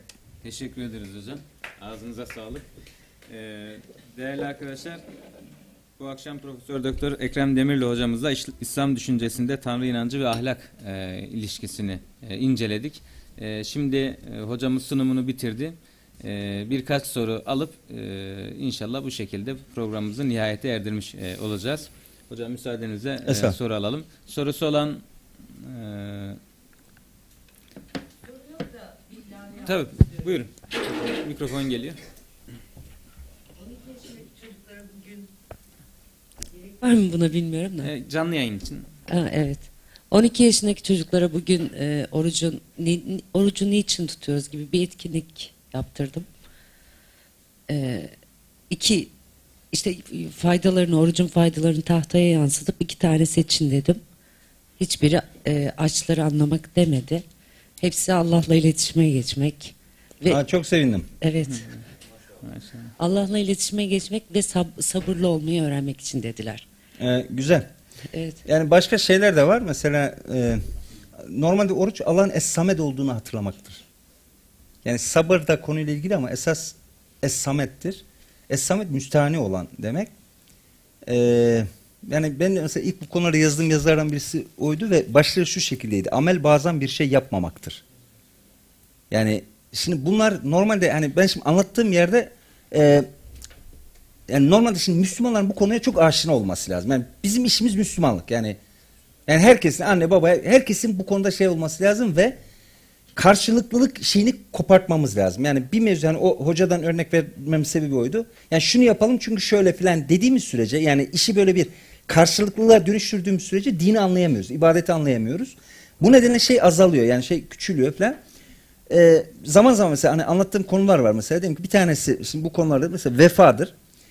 Çocuklara şöyle bir yazı yazdırdım. Ee, bizim klasik düşünce okulu şey, Eskişehir şey Konya ayağında bir yazı yazdırdım. Vefa bir ahlak değildir. Bunu savunacaksınız dedim. Yani vefalı olmak bir ahlak değildir. Falan. Ee, bir kısmı ahlaktır diye savundu ama ço- çoğunluk yani anlayabildiler. Yani ve, evet vefalı yani vefalı olmak yani bir ahlak değildir. Ne zamana kadar? Vefa e, karşılıksız olduğu zaman ahlak olabilir. Yani mesela diyelim ki bana bir çay ikram ettin 40 sene ben bunu aklımda tutmam. Tamam mı? Çünkü ben tutarsam sen de tutarsın. O zaman ödeşme üzerine kurulu. Şimdi ahlak ödeşme üzerine kurulamaz. Allah evet. Ha karşılıksız yani ahlakın tanımı budur. Karşılıksızlık. Yani mesela diyelim ki ben sizden bir şey istedim. Siz ver, verdiniz. Sonra siz benden istediniz. Ben vermedim. Ben sizden bir daha istedim ne yapacaksınız? Yok ya onu istedi ben ver falan dediğinde ahlak gitti. Geçmiş olsun. Yani dinde ve ahlakta karşılıksızlık şeyi esas. Bu nedenle şimdi o eski o psikolojist ve yani siz de bu sorunları kabul ediyorsunuzdur. Ee, değerli, herhalde hoca hanım değil mi? Ee, Şey, yani bu sorunu kabul ediyorsunuzdur. Yani 40-50 senedir 60 yani televizyonda şimdi çıkıyor. Bazen şimdi bizim programa geliyor arkadaşlar. Diyor ki hocam diyor çok iyi anlattın çok teşekkür ederim diyor size katılıyorum diyor bu konuda falan. Ondan sonra biraz bir, bir başlıyor anlatmaya. İşte oruç tutmanın şöyle faydası var şöyle fa- Ya ne oluyor kardeşim ya? Yani al, yani konuşacağım şey Allah yani. Allah üzerine konuşmamız lazım. Evet. Evet. Buyurun. Ben hemen aslında yani bunu alıp çıkma istiyorum çünkü şey bir acil durum var. Ha, lütfen lütfen. Ee, hocam hoş geldiniz öncelikle ağzınıza sağlık. Ben e, merhametle acımak arasındaki e, farkla alakalı bir soru sormak istiyorum. Ee, öncesinde de şunu söylemek istiyorum. Bunu ben kendi hayatımda da çok dikkat edeceğim. Ee, acımamak yerine merhametli olmak ama e, şurada benim bir e, kafama bir soru takıldı. Merhametli insan fakir bir insanın karnını doyurabilir. Acıyan bir insan da fakir bir insanın karnını doyurabilir. Der ki benim param var, onun yok. Hani buradaki fark merhametli olanla acıyan Ya arasındaki- şöyle şöyle bana göre merhametle acımak arasında hiçbir ilişki yok. Ee, acımak duygu, merhamet akıl. Yani bu şimdi din meselesini insanlar çok duygu şeklinde düşünüyor. Problem buradan çıkıyor. Din duygu değil. Din derin akıl demektir. Yani bugün şimdi yani e, yazı herhalde yetişmeyecek çok da üzülüyorum. Şimdi eve bir de bir tası yapıp yazı gönderecektim. Kalp nedir diye bir yazı yazmıştım. Lacivert'te yayınlanacaktı. Artık orada yayınlanmasa başka bir yerde yayınlanır diyelim. Şimdi hep bunu anlatmaya çalıştım. Yani insanlar bu yani dinle ilgili mesele böyle bir duygu, böyle bir duygusallık, bir gözyaşı falan gibi düşünüyorlar. Hatta bir, bir gün şeyde böyle tez- şeyde e, Almanya'ya gidiyorduk. Bir arkadaş vardı. İşte ne yapıyor falan. Biz diyor insanlar ağlatıyoruz diyor. Falan böyle bir de- böyle bir cemiyet varmış tamam mı? Yani ağlatma üzere. Ya şaka yapıyoruz zannettim tamam mı? Bayağı Ha oradan mı? Ya, ya, ya, ya dedim ya espri yapıyorsun değil mi? Yok hocam vallahi de- ya ambulanslar ambulanslar gibi. Ya dedim deli misiniz dedim ya İslam niye ağlatıyorsunuz dedim tamam mı? Bu bir terapi biçimi herhalde yani. Bunun dinle diyanetle falan ilgisi yok. Böyle bir şey olmaz. Din öyle bir şey değil. Peygambere bakacaksın tamam mı? Peygambere bakacaksın. Var mı öyle bir cümlesi? Yok.